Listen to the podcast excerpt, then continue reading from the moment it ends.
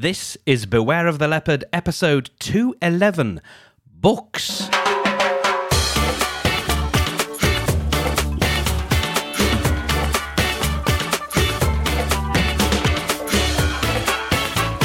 It was on display in the bottom of a locked filing cabinet, stuck in a disused lavatory with a sign on the door saying, Beware of the leopard, leopard, leopard, leopard. I'm Mark Stedman, and I wrote the book on self referential podcast intros. I'm John Bounds, and there's more to life than books, you know, but not much more. I'm John Hickman, and if I've got a book in me, I'm hoping it's a pamphlet because that's going to hurt on the way out. And I'm Danny Smith. I don't want to achieve immortality through my work. I want to achieve it through not dying. Person that said that is actually uh, Woody Allen, who happened to achieve immortality by being a massive nonce. No. He's only quite a small nonce. Oh, no. His his nonciness is massive. Right, well, with, with that bombshell. Welcome to Beware of the Leopard, the back pages of the Hitchhiker's Guide to the Galaxy. If you've not heard our earlier episodes, uh, we're a, we've got a whole back catalogue of 60 some odd episodes uh, where we talk about the entirety of Douglas Adams' universe. Now, uh, having done all of that, we tasked ourselves to write our own entries. Why? Because the algorithm is hungry, ever starving for more content, and we are just the gentlemen to feed it. Danny, um, what's the last book you ate? Um, I recently tried to read a book by um, Stephen Knight about uh, the Freemasons, and it was like this huge expose of the Freemasons written in the eighties, uh, and it is largely fictional. My chemistry teacher at school had been a Freemason. And he'd fallen out with them, and he, he used to uh, enliven up um, chemistry lessons by telling you the secrets of Freemasonry, like how to do the handshakes and things like that. and today we're going to make uh, lead into gold. We've known how to do it for ages. it would have been good if it was your CDT teacher, you know, teaching you get getting his plumb line out and his uh, and his set square. I like the idea that there's there's maths teachers that have got sort of Freemasonry skills. Like they can actually tell you what the square root of minus one is instead of what mathematicians actually do, which is call it I. Well, it's complex. The answer is complex. the, um, little maths joke. But there yeah, there's maybe there's special Freemason numbers. Well, they're they're into the, they're into the magic ratio stuff that Danny was just alluding to, all the Dan Brown. I worked with someone, and their dad happened to be like a quite high-ranking member of the police. There was like a special task force in the late 60s, early 70s to crack down on LSD in Britain, and he was like quite high up on that. Like, so he's like quite a well-known police officer.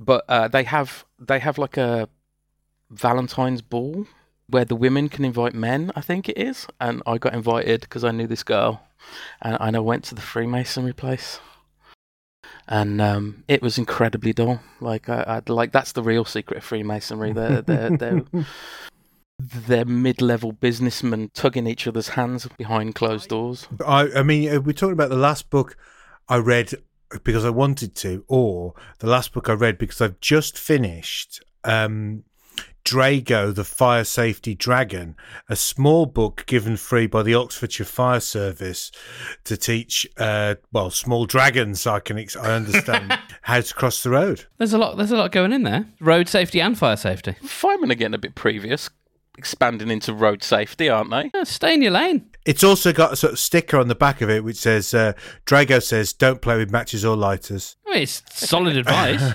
For, for a dragon, He's no elephant. You wouldn't think a dragon would be the uh, Oh the go-to fictional creature to, to be the fire services um, mascot of choice. No, Well, that's like the original firefighters were also the people lighting the fires. So is that is that is that true, John, or did you just make that up? yeah, yeah, that's that's that's a thing from the Roman Empire that you basically paid uh, insurance against fire to the the firefighting people, and if you didn't pay it, then they wouldn't come and put your fire out. Hey, oh, nice city you got here. Be a shame if something happened to it. are you thinking those? Are you thinking about the other group of Italians, the mob? well, it, no, it's definitely true that in um, in sort of particularly in sort of uh, early um, United States city, you had to pay a subscription to the fire service, and they put basically a plaque on your house.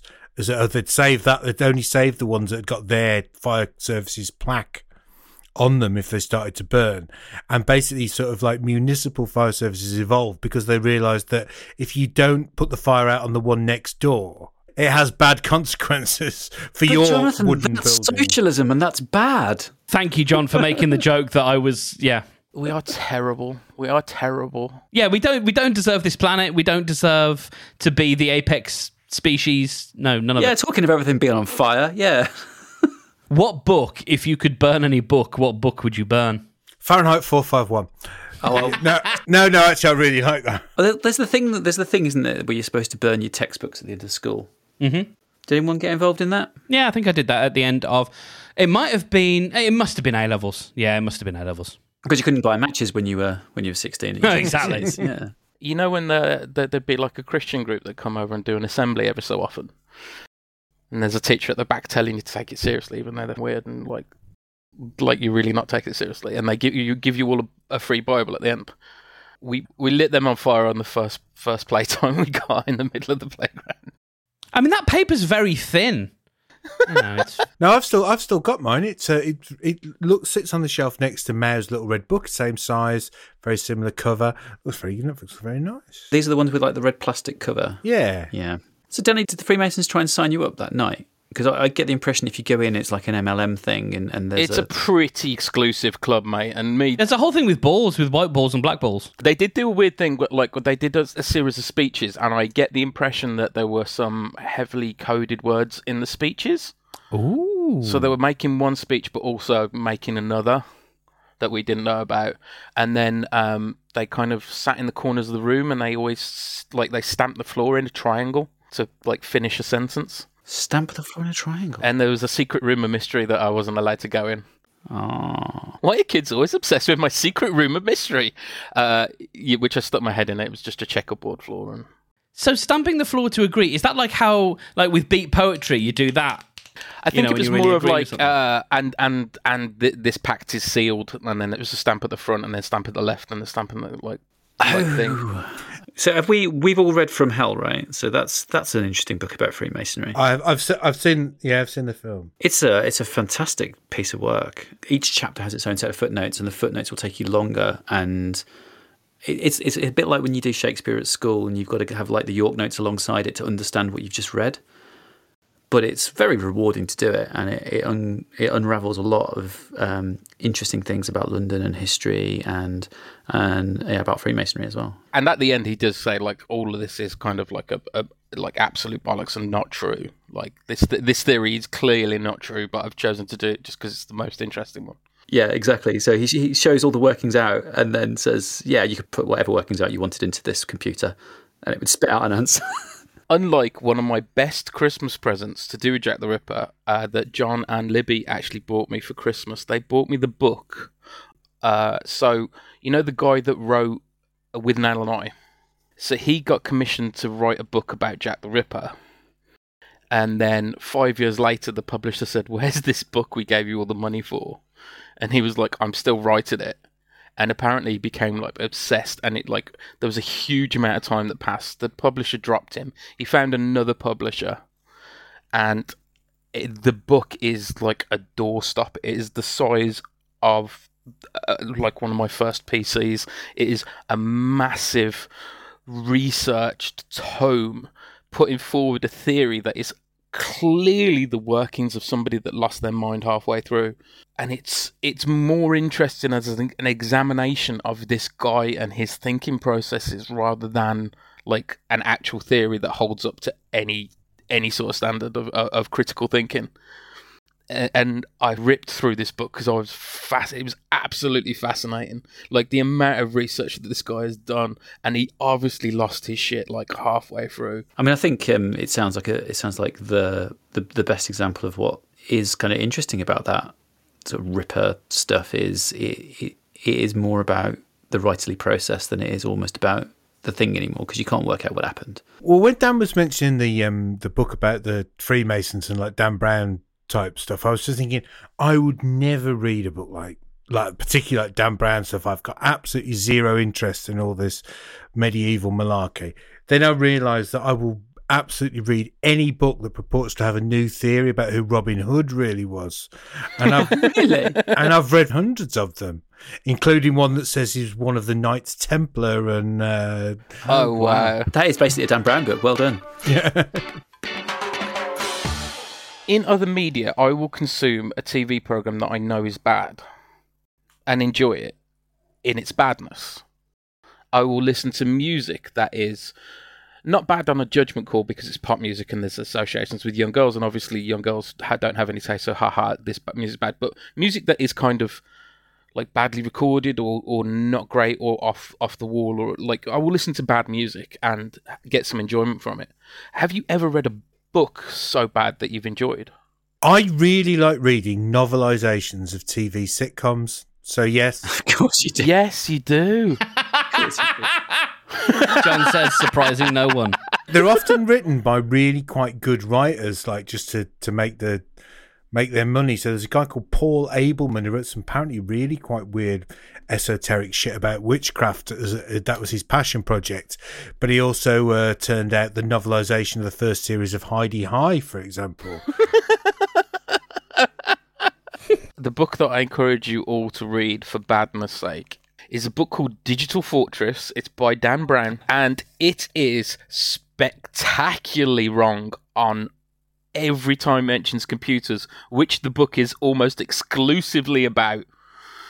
Like, this guy hasn't even read the Wikipedia article on cybersecurity, and he's having to go anyway. And it is like you all the way through. You go, nope, nope, no. He goes into massive detail about worms, but then kind of like forgets to mention that they're a virus, like that they're a self-replicating like code uh, in the computer, and you get the impression that it's actual worms for like, at least two chapters before you're like, if you didn't know anything about computers, after two chapters you'd be like. Oh, it's a vi- uh, okay. Yeah, no, it's it's bits of computer language, like right. They haven't actually put worms in it. Like I, I encourage you to read it because it is just hilarious how wrong he gets everything and how bad the action is. And so, having worked in the publishing industry, it was a, a huge thing where um, sort of scales drop from your eyes in the sense that I used to believe things that were in books. And then, you know, when you you write them or edit them or or, or publish them, you are acutely aware that the people who make them know absolutely nothing. And particularly in the da- in the days before Wikipedia, what did authors used to do to research? Well, the answer is they didn't. They just made it up, knowing that no one else could look it up either. Oh, your your Bond your Bond fellow was a big fan of that. Like he just made stuff up, like homosexuals can't whistle. Dogs can't look it's something like that. They, they just just made stuff up like that. That's why they have little dogs that can't run away. They can't swim and they mess about. How does the, I mean, I don't, I, I've never read one nor seen any of the films, but how would that um work into a spy plot? I read um, Live and Let Die, and it was spectacularly racist. like wow, like like that racist. Like you don't want the book in your house in case somebody kind of like knows how racist it is, and they go, "Hang on." We both know that that book's super racist, and you're keeping it in your bedroom, like in a little shrine. Is it? No, it's on the bookshelf. Yeah, a little shrine, a little racist shrine. You're racist. Can I do my Ian Fleming joke at this point? Please, uh, everyone, buckle up. Lads, do you like Ian Fleming? I don't know. I have never Ian Flemmed. Uh, also, obligatory love. Sorry. Oh, Mark's not giving you nothing. He's not even giving you the, the obligatory laugh. It's it's very similar to my Rudyard Kipling joke. So, John Bounds, you wrote something about kids' books, did you not? Yeah, I did, and not uh, Drago the Dino either. Um, so I've, I've I've investigated the children's the what you might call the lucrative children's book market a lot recently, and I don't think this is from a, an entry from the guide. I think it might be from the sort of uh, a- about the publisher section at the end. After Galactopedia took over the Sub-Etha Net, traditional publishing struggled to keep its editors in the manner to which they were accustomed. Some even had to move out of the manor and turn it into a spa and hotel. Fourth editor of Hitchhiker's Guide, Lig Lury Jr., did some quick research on his lunch break and decided the plan was to pivot into the lucrative children's book market. Existing media properties moving into books to take advantage of their notoriety and provide easy sales was the model, and children's books were short, light, and had great longevity, as children were unlikely to transport themselves forward in time to watch the film version. Titles such as The Leopard, the Witch and the Filing Cabinet, Five Go Mad in Zero Gravity, and the series of books featuring a magical boy with two heads, Zari Bebelbrotter.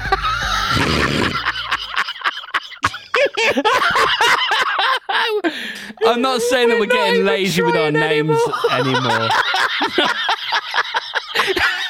That, that's deliberate, lads. That's deliberate. It's don't no, get it. it's What's no it a John, reference to? John B. Boom Space Name Bound. Deep Boom Space Name Bounce was my finest hour. It was deliberate. That's what makes it worse, John. That's what makes it worse. It's when you're trying. Lig's pivot failed, and copies of Junior Dodo Publications' work now provide the foundations of buildings on many of the less well-governed planets in the galaxy. Particularly poorly selling were James and the Giant Breasts of Eccentrica Gallumbits, We're Going on a Wocket Hunt, and The Bug Blatter Beast That Came to Tea. What Lig failed to realise is that the best way to produce a best-selling children's book author is not to find someone who's written a children's book and make them famous, but to find someone already famous and get them to at least pretend to write a children's book. Infinidim's junior publishing arm followed this to great effect, flooding Time and Alternate Time with single best-selling copies of Trillian Astra's book about a young, fearless reporter who always looks good in ruffled clothes. And of course, Oolon Colluphid's young adult blockbuster, Some More of Your Parents' Greatest Mistakes. All of this meant that great children's work was left unpublished, such as this piece from Prostetnic Vogon Jeltz, who styled himself Dr. Puce for kids and was reduced to storytime appearances in libraries, like this. Vogern Slam, Burgle Slam, Slam I Girlop. That Slam I Girlop, that Slam I Girlop. I do not fergle that Slam I Girlop. Do you slurg fungible rumpling burlop? I do not furt them slam I girlop. I do not slurg rumpling burlop. Would you furt them here or there? I would not furt them here or there. I would not furt them anywhere. I do not furt rumpling burlop. I do not slurg them slam I girlop. Oh, poor Emma. Burgul splurgenings in a louse. Lurgid gumblings with a spouse. Fashy wanglug in a louse. Pingoid clumpets with a spouse. I do not furt them here or there. I do not furt them anywhere. Hangile nay furt rumpling burlop. Nurgle furt off slam I girlop. to shit myself. I'm going to shit myself. And there's a there's a bit of FX for you to do at the end, Mark, where I want you to fade out to the tortured screams of children in a carpeted area of a library. Oh, okay. Sweating buckets. That was Beware the Leopard. Thank you very much for listening. Oh dear. oh, you fucking John Bounds with the win. Just sneaking. That is. That's Kept it quiet, didn't he? He kept it quiet. He he didn't talk it up at all, and it's it's in there. I really like Doctor Seuss. I think Doctor Seuss cared. Um, I'm not quite sure David Walliams cared, Thank you. or Thank um, you. David Baddiel, or Frank Lampard Jr. There's so this is um I had this in my in my head to go into my piece and I, and I never got there so I'm I'm glad you've pulled this little thread because David Walliams what he's managed to do is he's managed to persuade someone to position him as the Roald Dahl of a generation and they've managed to get Quentin Blake to do the drawings to cement him as as the Roald Dahl of a generation. But he doesn't understand Roald Dahl. He's like, and this is a metaphor I use too often, but he's like the aliens in 2001: A Space Odyssey, where he puts you in like a simulacrum of a room, but nothing is actually real. So the drawers don't open, and the cereal isn't in the box, and all that all that stuff. So he thinks he's written a Roald Dahl book, but all he's done is write contextless things that he thinks are jokes that are gross. So he has this recurring character that's the dinner lady, and it's like, oh, what's for lunch today? And it's like toenail sandwiches. Like that, you haven't earned that. You can't say that. Yeah, that's not justified. And yeah. Roald Dahl was vicious and disgusting, but he like he had a message. He had messages. Like he, he had values that he was trying to infuse into into his work. Like I know I don't like men with beards. He he, he did have values, whereas Dave Walliams just says like the worst things possible and just really cruel things like that like there's jokes there's anti-fat jokes and there's kind of like a bully would read david walliams work and go ah yeah no I'm the hero of this story. He also, problematically, as someone who's tried to distance himself from his previous work, does have uh, uh, an Asian shopkeeper, and he does do the voice in the uh, in the audiobooks. There was that story about he'd promised the class a copy of his new his new book, and he sent one copy. oh no That, yeah, that was on that was on Popbitch, so I presume their lawyers can stand it up.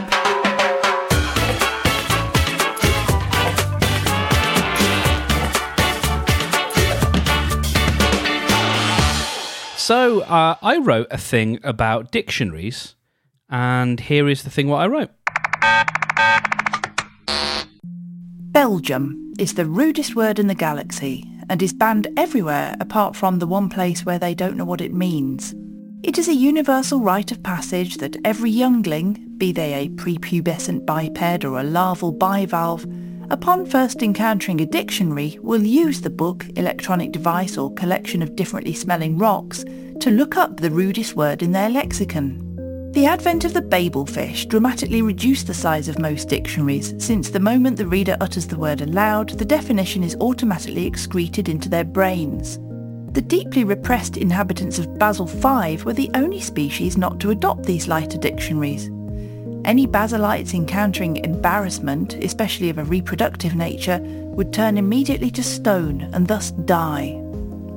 This made the act of physical congress more an exercise in office administration than an expression of love.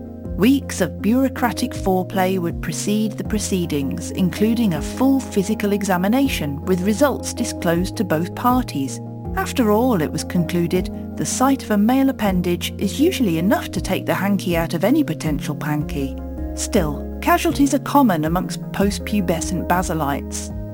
This has led to a common pastime amongst the famously bureaucratic Vogons, who would travel the length of the galaxy to Basel V, locate an orgy, and bet on who got hard first. the basilites turning to stone, or the Vogons rubber stamping the paperwork. The only other sentient life form known to have died from shame was one Colin Evans from Cardiganshire, Earth. The details are irrelevant to this entry, but the incident involved a sewing machine, a personal pan pizza, a chinchilla, and four members of the Aberystwyth male voice choir. Learning styles are ever evolving and publishers are always keen to explore new ways of flogging a dead Arcturan megahorse. One such example involved a modification to the infinite improbability drive, allowing the curious explorer to see and experience with all available senses the definition of any word they care to look up. This included adverbs and conjunctions which, by dint of the Babel fish's existence, were readily and easily understood. But the project was doomed to fail. Shortly after its announcement and its ceremonial powering on, a plucky youngster from the nether constellation of Neep endangered herself and the entire solar system by attempting to look up the dictionary definition of the word dictionary. This created a fractal event that witnessing scientists, after years of intense therapy, would describe as making the Big Bang look like a wet fart. Proof again that really nobody likes a smart ass. What's the rudest word you've ever looked up in a dictionary, Mark? I used to have one of those little pocket uh, personal organizers, and it had a thesaurus in it. It didn't have a dictionary. A Poseidon? I can't remember. It, it wouldn't have been a brand name because, you know, uh, it would have been whatever was uh, cheapest in the Argos catalogue. i'm just a poor boy nobody loves me He's just a poor boy with a tiny PDA. And. um, just so fucking silly. I don't know. I wouldn't go. I wouldn't go on about the size of your PDA. It's not going to get us many listeners. No, indeed. Although Douglas did write a fan- phenomenal piece on writing an article on a PDA. Would it would it have been a Palm Pilot or something? Yeah, something like that. But yes, I, I remember cycling through the words and then finding arse. Um, and, and Good stuff. Is that the fir- is that the, the first rude word in the dictionary? Mm. You skipped over anus there. I was going to say, it depends if you think that biological words are rude words. Yeah, but anal's a verb as well as a noun. Not the way I do it. I remember I remember everybody being very excited to find out that Smeg from Red Dwarf did have like an etymology and using the dictionary to, to show each other, oh no, that, that's a word. So we are doing swears when we say that. That's we're clever. Are we in a safe space? I mean, always, always, always, Danny. It's- You know we tape this and put it on the internet, don't you, Danny? Can I, can I trust that? Can I trust that our viewers are, are like this is a safe space and this might ruin my reputation as as as uh, what? It's thi- this is this is the one that's going to do it, is it? This is the one. yeah, everyone who's listening has signed an affidavit. It's fine.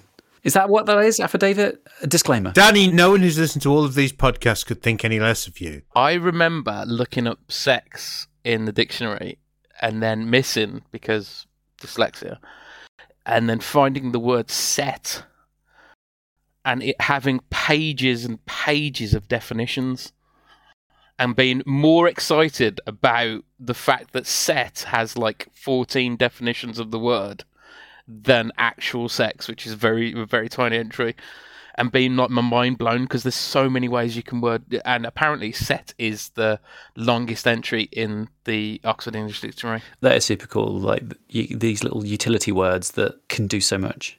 I mean, how on earth do you define words like "and"? I mean, it, it gets us into sort of uh, Blackadder territory where they have uh, Robbie Coltrane on playing the uh, that splendid brain box Doctor Johnson, but you know, because it, doesn't really mean anything, isn't isn't helpful. Like, how do you define the? I wish you many confabulations. Absolutely. sausage, sausage, damn your eyes. I mean, dictionaries are fantastic, and one of the one of the major things about the sort of the Hitchhiker's Guide, really, or the sort of expansion of the internet, is that you can look up absolutely any word. And I remember, well, and I'm not necessarily in proper dictionaries, but like, do you remember Dan when we came up with the name of our magazine? No, no. do please tell the listener uh, what your magazine was called. I still use the email that we set up for that as my my main official email. That is your business address. and I have had to explain what a dirty breaster is more than. So we were looking for a name for a magazine, and we didn't want to. Everything that we suggested, uh, like we spent a whole night, like a planning session, one whole night. literally at the Goose. Oh, we started at the Goose, and then we moved on to the Hare and Hounds.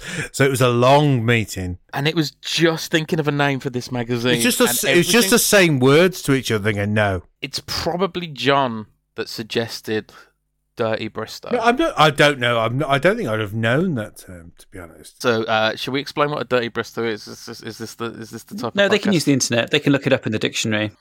Yeah, uh, urbandictionary.com. A dirty Bristow will give you. I, I mean, rusty trombone is is also a, Is it a synonym? a very.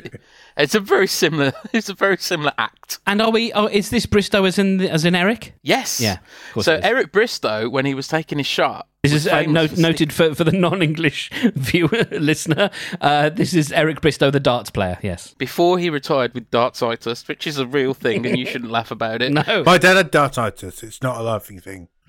So before before he retired with a fictional uh, thing that uh, doesn't exist, um, so he would take his shot, but as he was as he was moving his hands backwards, forwards, and, and aiming the shot, he would also stick his tongue out a little bit, just like that, a little bit while he was taking his shot.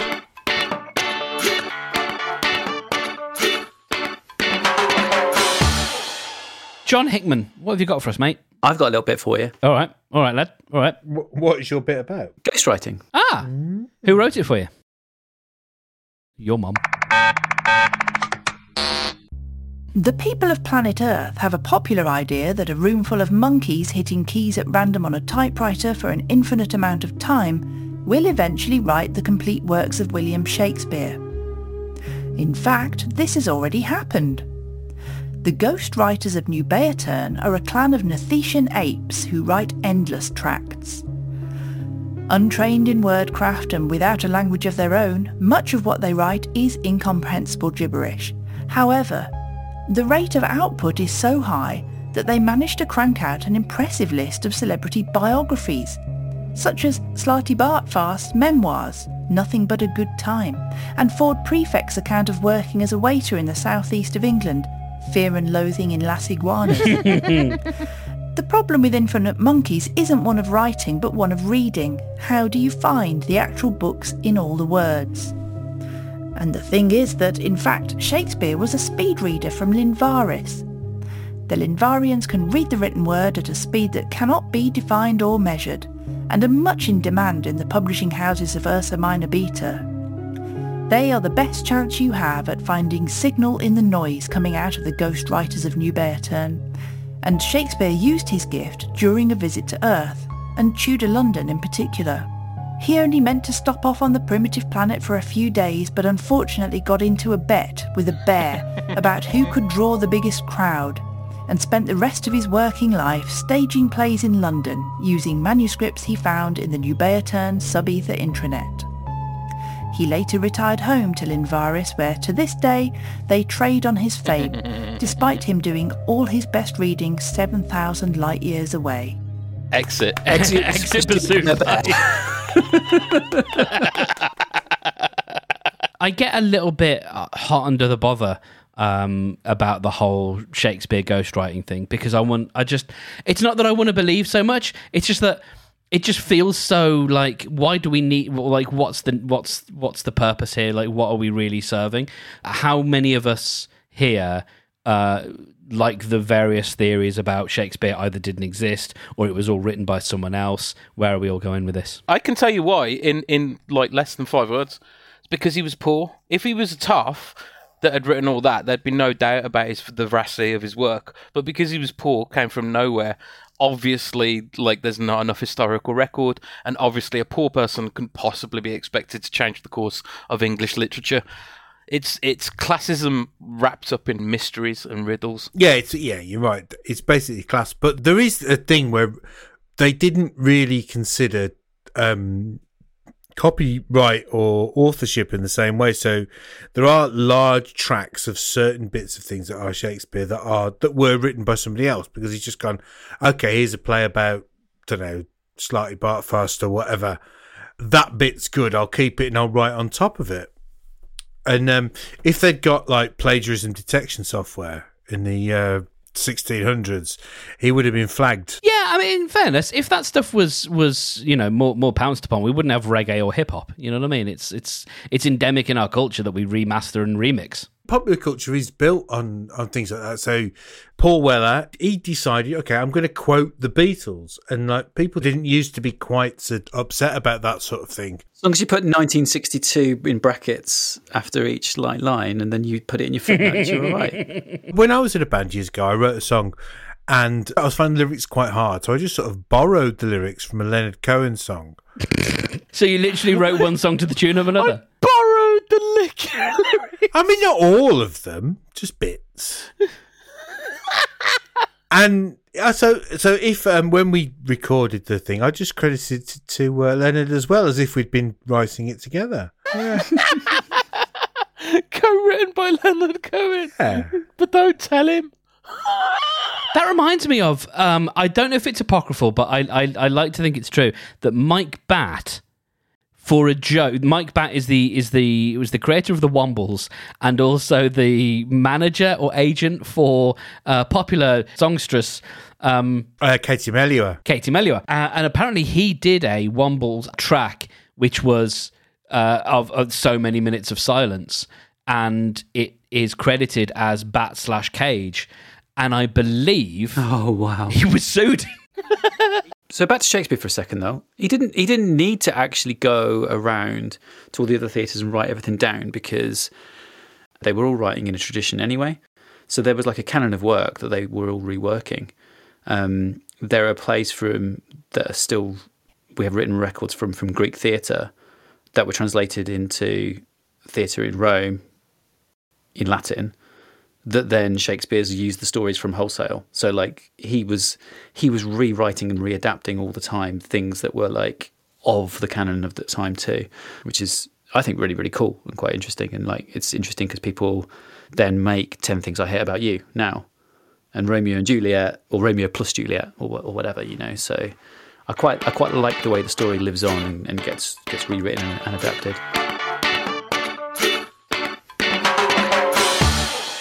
And uh, to finish us off, uh, here is correspondent Danny Smith with a special on interactive books.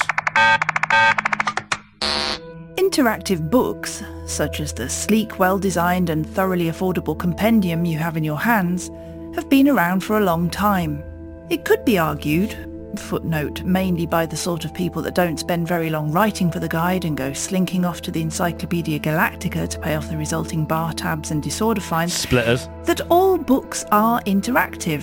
Footnote. the only recorded instances of passive book reading is the Barnes & Noble tomes of Coffeen Shop 7, who are known to aggressively fling their stories directly into the minds of passing humanoids just to be shits. this is, of course, not to be confused with passive-aggressive book reading, which is fine, just stop asking. Ah! In fact, the very point of a book is to be interacted with to some degree. Interactive stories, however, have been around much longer.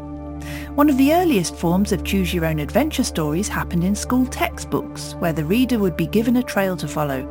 Go to page 78 would read the precise pencil scrawl in the margin. Ever curious, the often young reader would duly turn to the required page, only to be met with go to 12. Now committed, our hapless pupil would indeed go to page 12, but alas, they're met with yet another labyrinthine command, go to 42. Exasperated, our charge would seek out the fated number, only to be met with the famous photo of Argoblax the Jagged astride his many-legged octojet. Only this photo is doctored to include a phallus going into his mouth and a word bubble coming out which reads, Your dad's a Willy Woofter, even though Argoblax the Jagged is reported to have said no such thing. Luckily, these stories got more sophisticated, often read by the adolescents of the species. These stories, more often than not, took the form of elaborate power fantasies that involved violence, rescuing and heaving things. To accommodate this, the setting of these adventures would be at a point in the more violent past.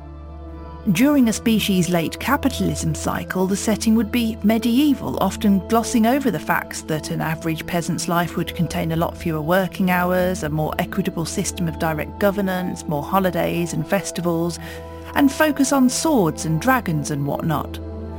Of course, when capitalism inevitably collapses and the species moves on, the stories tend to be about fighting it out in the harrowing environs of late capitalism. Below is an excerpt from a popular choose your own adventure book, Keith and the Brokerage of Bastards. Okay, we have uh, 364. Uh, we come into the action. Phew, the HR harpy swoops past your desk. Any more for Daryl's collection? His vasectomy is tomorrow. She screeches inhumanly as her leathery wings flap the fetid recycled air about the office. Hiding and punching the work experience boy in the kidneys have left you hungry. Unfortunately, your zero-hour contract doesn't allow for paid lunch breaks. Do you? Have lunch anyway and eat at your desk hoping no one will notice? 365. Work through your lunch break? 366. Go for lunch and treat yourself to some of that tralamillo on toast, the food all the entire culture have collectively decided to eat at the same time for some reason? 367. I'm, hung- I'm hungry. And also, that was the only one I could remember, sorry. Thank the stars and the moon above, you think to yourself as you skip to the local expensive sandwich place.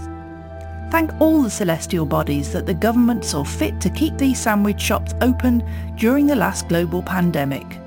You enter the shop. I mean, a lot of people had to die to save them, but it's just so convenient to spend the couple of hours pay on a meal to get you through the next couple of hours work. You order your meal. There's a stinky man slinking by the bad mass-produced art on the walls. Drat, it's a tabloid hack, and he took your picture. Your pocket computer beeps with an alert. It's the photo. The headline reads, Economy in ruins, young people squandering money on Tralamillo on toast. Lose 2 health in guilt and rage damage. Eat it anyway, 371. Attack the tabloid hack, 372. Well, should we do it? Should we go back up the up, up the tree and do? it? Okay. Yeah, this is yeah, this is all good choose your own adventure stuff. Really. Oh, we we died. Well, I mean, I was going to attack the journalist. By the way, that's what I was going to do. So Eat desk coping, no one notice 365. You open your lunchbox at your desk. It contains raw rice you found near a church after a wedding, one banana you stole from the display downstairs that you hope is real, spam, half a packet of breath mints. You may add these items to your inventory or eat them to add half a point of health for each item. Reading a news article on the phone, the headline reads, Not enough young people are buying Tralamillo on toast. Economy in ruins. Take two points of health in guilt damage. Oh no, your boss has noticed you with your lunch. Roll for conversation. Win 368. Lose 369. um, we win. Okay, so we uh, I- I guess we've reached a dead end. So let's go back to that first choice then. Uh, have your lunch anyway and eat it at your desk coping, no one notice 365. Work through your lunch break 366. Or go out for lunch and treat yourself to some night trim on toast, the food the entire culture has collectively decided to eat at the same time for some reason. It's got to be three six six. Diligently you work through your lunch break. Lose 2 health. Luckily, no one actually knows what a systems analyst does, so your analysing of those systems poorly due to crippling hunger goes unnoticed. And so does your sacrifice. You could have taken your lunch break after all. Your supervisor doesn't give a fuck, never has done, and probably never will do. Go to 370. And that's the last of it, that's all I got. I mean, we're, we're speaking to someone who is a D&D DM, uh, and as someone who has made basically a choose your own adventure podcast, uh, I I applaud you, and uh, I now know where your um, Thursday nights have been spent when you should have been spending them recording a podcast with us. But that's fine. You've got your new D and D friends. It's okay. I was obsessed with the Ian Jackson, Steve Bloomston. Ian Livingstone, and Steve Jackson. Yeah, those books. I was obsessed with them. I collected like I, I nearly got the entire entire run, and I would go through them and I would explore every single option. Like I wouldn't play them as they intended to be played, but I'd do the obvious thing where I'd put my thumb in it and go back and, and like explore the entire things. I mean, you know, well, what is putting your thumb on there if not just the saved game slot of our time? You know, Yeah, of course. Like you got to save state. I would love to meet one of those guys and go, like, you know, I cheated, right? You know, And like, everyone "No." cheated, right? Ian Ian Livingstone's very approachable on Twitter. Actually, uh, he loves to talk about that sort of shit. and I would love him to go. It is absolutely fine. I forgive you. And I would be like, there would be a bit of guilt that has that has ha- hung on my heart since I was a teenager, just lifted at that point. Weirdly, I've always wanted to meet um, James Joyce and uh, apologise for putting my thumb in the second page of of Ulysses and then pretending I'd read it.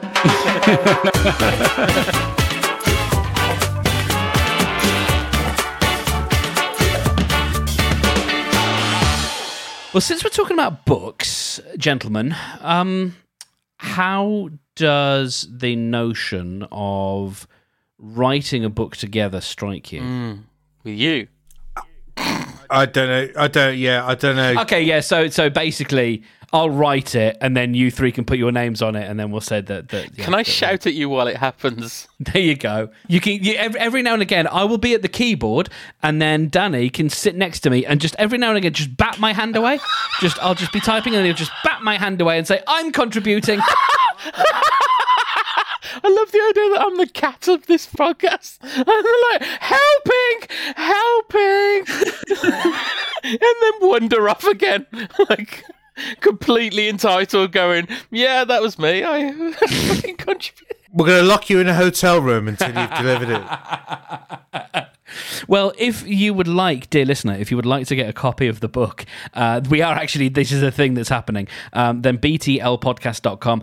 Uh, there is a form to enter your email address. Uh, we will tell you more about the book when it arrives. Uh, so go and do that now. BT, do, do it now. If you are in traffic, get out your phone now while you're driving and do this. Um, it's, it's completely safe to do so. It's really, if the police pull you over, tell them it's really important. If I don't hear about a serious train or rail accident caused by this particular call to action, I will be fucking furious. If you are shagging right now, reach behind their head and pick up your phone. btlpodcast.com. Sign up for our newsletter. We've never asked you to do anything like this before, but if you like us and if you'd like if you'd like this, I don't like this us. Thing, we're British, we're not supposed to. This thing that we've made, if you'd like to see what happens when we write stuff, uh, then btlpodcast.com and sacrifice your email address and uh, as a reward, we will tell you when we have our book ready. Well, we'll probably tell you when we want to ask you for money to help make the book happen. You know how it happens. Publishing is dead. And if you're listening in the future after we've already done it, then you know that we've done it. We will. Yeah. We will haven't have oin. We will and have and have. And future people, like, I'm totally sorry. I never recycled anything. I just thought it was a waste of time. I'm sorry about. Like, like, I'm sorry. I just, I just feel like, like you see all the corporations doing shit, and you're like, is this really going to matter? Like, uh, like it goes into the same bin. Like nobody cares. Uh, I'm sorry. It's, it's on me a little bit. Sorry, future person. You have been listening to John Bounds, John Hickman, Danny Smith, and me, Mark Stedman. We are Beware of the Leopard, and our voice of the guide is the notorious Emma Wright. You'll find links to all of our stuff along with our back catalogue at btlpodcast.com. That's where you can also sign up to be informed when our next episode drops, as well as the new book, which we are working on as we speak.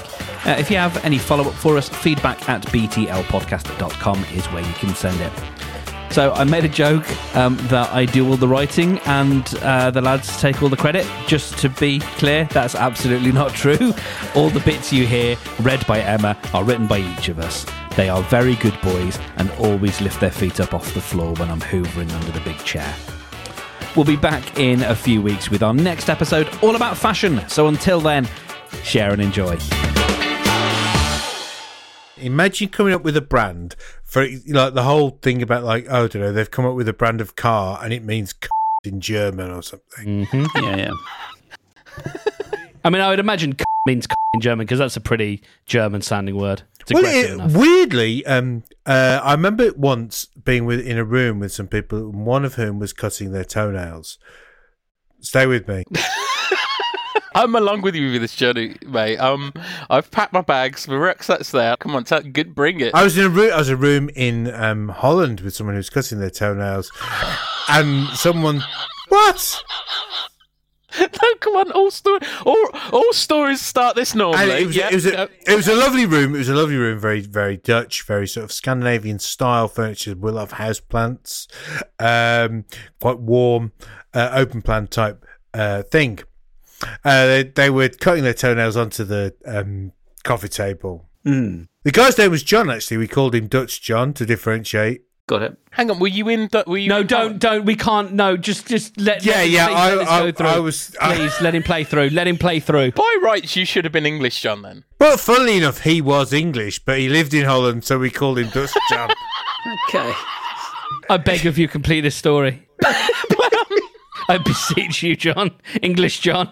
But he was chopping his he was chopping his toenails, and uh, someone said, "What's he doing?" And they said, "Cut." And his wife, who was Dutch, got very offended because She was called English Linda, but Uh, yeah, we call we call it we called her John. We, we called her English. close. We were so close. oh God. She's dead now. I, I am still waiting for the to veer into socialism. Like I am. Reminds me of our Lord Marx. But essentially, uh, in in Dutch, uh, is cut. There you go.